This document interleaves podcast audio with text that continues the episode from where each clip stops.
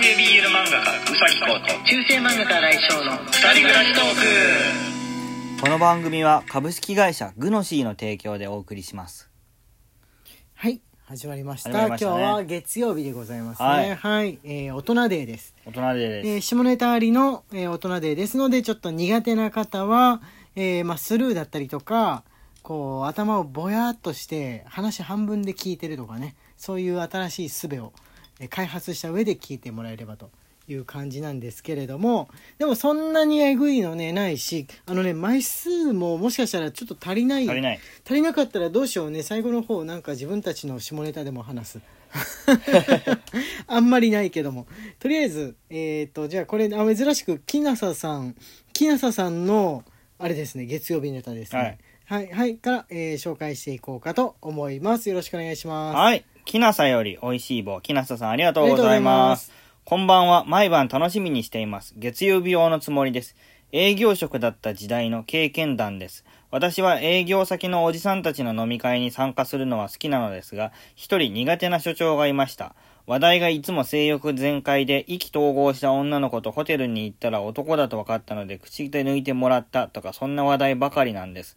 最近この話題を思い出して考えたんですが、この人基本的には恋愛対象は女性だけど女の子っぽい男の子までは恋愛対象に含むというタイプなんでしょうかねという。はいきなささんありがとうございます。これね、はいはい。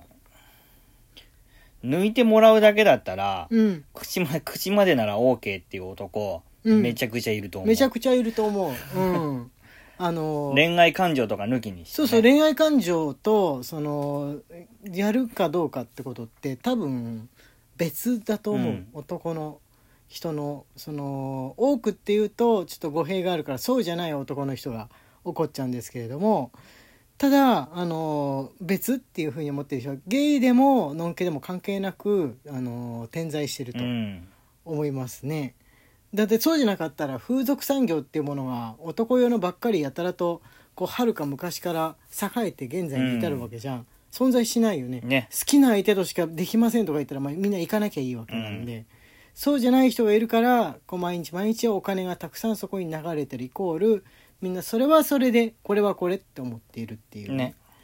わけなんでしょうけどこのひおじさんはあの本人わかんないだけでちょっとなんか中性的なとこがニュアンスがあるタイプの子っていうの、うん男の娘と書いて男の子が好きっていうのを本人気づいてないだけの可能性はあるよね、まあね。そういう人ね結構いると思うんだ、うん。選んだ人選んだ人なんか中性的なんだよなとかなんか毎回その実は男の人だったみたいな女の子好きなんだよなとかって人って本人が自覚していない一種のセクマイとかっていう人ね。うんうんいる気がすんだよね。うん。まあね、いる気がする。なぜか日本日本って不思議な国ではるかはるか昔からその可愛い男の子や女の子にしか見えない男の子に心惹かれることはあのーあるだろうっていう基本的概念がうん。流れてるじゃん。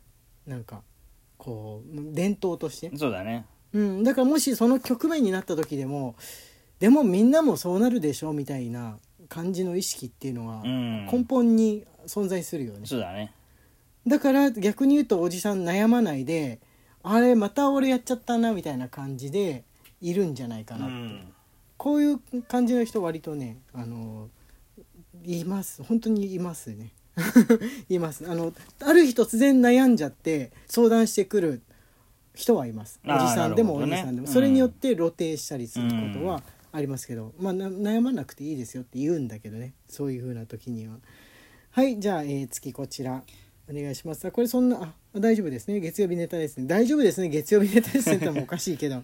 はい。迷える青函隊よりコーヒー人迷える青函隊さんありがとうございまます。す新井先生がスワマを持っている写真を見るとなんだか大人なおもちゃに見えてしまいました。あこれツイッターでね、はい。あの青山先生からツアーマもらったんで。はいなんかちょっと変わったこう楕円がぐにゅっと伸びたみたいな形のピンクのスワマだったんですけどねそうですねうんあの形初めて見たはい車も運転できるようになったし、もうすぐ夏休みだし、そろそろラブホ探しでもと思っていたら、8月の入院手術が、手術が近づいてきました。今度は骨折と関係ない手術です。またラブホが遠ざかる。せめて新井先生の過去に行かれたラブホでこんな面白いのあったよというお話を聞かせてください。はい、ありがとうございます。なんか、マヨエールさんという名前で最近ライブ配信だともうすっかりはい。馴染んだから今、マヨエール生還隊って誰だっけみたいなぐらいに、別の人だっけみたいな感じで思ってたら、それはマヨエールさんでしたね。こ骨折した人もう一人いたようなぐらいに思っていちゃいました。そうでした、そうでした。骨折して、えーそして月曜日だからこの名前で来たわけですね、おそらく。ラブホね、あのー俺が一番インパクト強かったのは、昔のタイプのお金を払うシステムが残ってたとこかな。というと？筒みたいなのにお金前ねライブ配信の時にもしかしたら行ったことあったかもしれないけど筒みたいなやつにが送られてくるんですよフロントからシュッタンっていうふうにああそでれは、あのーラブホじゃないホテルにも導入されてたやつですよね。そう場所によっては場場所所によっててははラブホがなぜか多めだったのは多分あの対面しないでうん。払えるから取り入れてるところが結構あったんじゃないかと思うんですけど、まあ、そのなんつうんでしょうね。空気で送られてきたうん。筒に、えーお金を入れて蓋をキュキュッと閉めて入れるとスポーンっていうふうに飛んいいでいくっていう。よね。SF 70年代に創造された SF を現実に取り入れましたみたいな。そうそうそう。俺あれ本当に素敵だなっていうふうにねうん。思ってたんですよね。今でも全てのあのホテルとか施設それでやってもうデニーズとかでも会計各テーブルでそれだったらいいのになって思うとこすらね。あれなくなったっていうのはなんか問題があったのかね。どっかで詰まっちゃったみたいな問題とか。詰まるともうそれっきりだもん、終わりだよね、どうなっちゃうんだろうね。あんまり考えたことはないんですけれども。それですね。俺が本当に感動したのは。うん。うん。はい。まだ感動してる。あ今回なんかありますかね？なんかね、うん。なんていう名前だったっけな、ま、漫画でも先生が書いたけど、はいはいはい。あの、椅子があったね。自動でセックあスできる。はいはいはいはいはいはい。あなんだっけ？なんかなん木馬みたいな。対面で座ればね、自動でセックスできラるね。ブなんとかみたいな名前だったと思ったんだけど、そうそうそうそうあのー機械がね、あるんですよ。取材だったよねあれ確か、うんそれを見つけたのうは、ん。なんかラブホテルに行って取材してくることみたいな任務がね漫画家数名に降りたことがあって、うんその時あの本わらで、うん。で、まあ、自分たちだけじゃなくて他の方々もそれぞれの地域に 行ってなんか見見聞きしたことを書くみたいなのあったかと思うんですけど、うんあの俺らの場合は行ったところでちょうどその椅子に座っていれば自動的にセックスをするっていう作りの謎の椅子が電動椅子があったんであったよ。ななんだこれとか。多分今もう現存してないと思あれどうなんだろうね。うメンテナナンスとかもできないもん。あー誰かもしどこそこでそれを売りにしているラブホがあったよっていうのを見かけた人がいたら教えてください、うん比較的最近って言ってももう何年か前だけど。いや最近じゃないよあ違う違う違う。その俺がね見かけたのは何年か前にこんなのあったよみたいな感じでねツイッターに誰か写真上げてるのをあ見た覚えがこれあれじゃんっていうふうに思った覚えがあるんですよね。やっぱり最初見かけた人みんな感動するのか、うんね。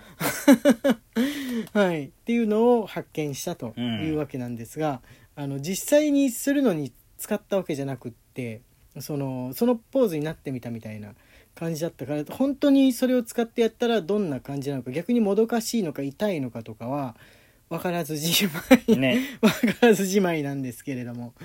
はいという名前ぐらいは覚えていたかったですね。ちょっと。はいじゃあえっ、とね大人大人用のやつ大人用のやつちょっと待ってね。はいあじゃあお願いします。こちら僧侶ですえー、下村よりはい新井先生、宇崎先生、こんばんは。以下は当該ニュースを読み、喜んだ方も多いと思います。鉄道会社のうち一部で LGBT への配慮を考え、これまで女性専用車両だったものが多目的車など名称変更が検討課題に上がったという情報が得られました。ソースはシェアニュースジャパンです。これには賛成する人が多いと感じます。法律上男性でも姫兄様、ひ好きだよね。ちょ姫兄様ちょっとさ、さ好ちょっきだよねとヤンキー入ってるのが、ちょっと好きだよね。好きだよね。そうだよねそ。そうよ、そうだよね。露呈してきたよね。うん。具体性を帯びてきたはい、よね。大島薫級、大島薫さんね。はい。はいはい外見だと痴漢被害は当然起こりうるし、実はね、僕ね、そ男の外見のままでも痴漢に遭うんでね、全然ありますよ。FTM でも過去に何度も痴漢に悩まされた人は男の外見だけどこっちの多目的者に乗せてほしいという要望はあると感じます。鉄道は公共性の高い業種なので、これは清掃の具にはされないでほしいです。政治、清掃の具にはならないと思います。なんないと思うしね、ん多目的者多分浸透しないような気がする。名前がちょっとなんか、ふわっとしすぎて、うん。トイレじゃないからね。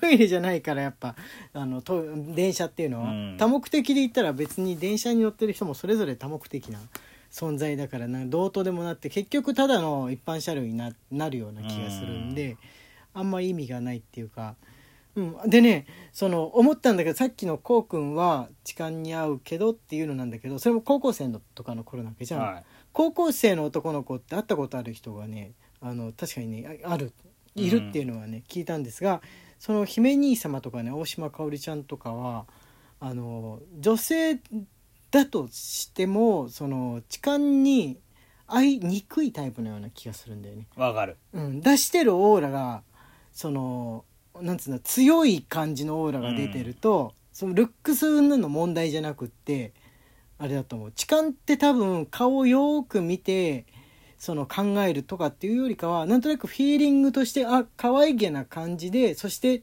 声上げたり反抗したりしなそうだなっそてうん信号がピンってなった時に痴漢するような気がするんだよね。だからあのまたねち違うんじゃないかと思いますかね。というわけで変なことを話してるし時間になってまいりました。えー中世漫画家新井翔と男性 BL 漫画家うさぎこうの二人暮らしトークでしたツイッターのフォローと番組のクリップもよろしくお願いします。はいまた明日ね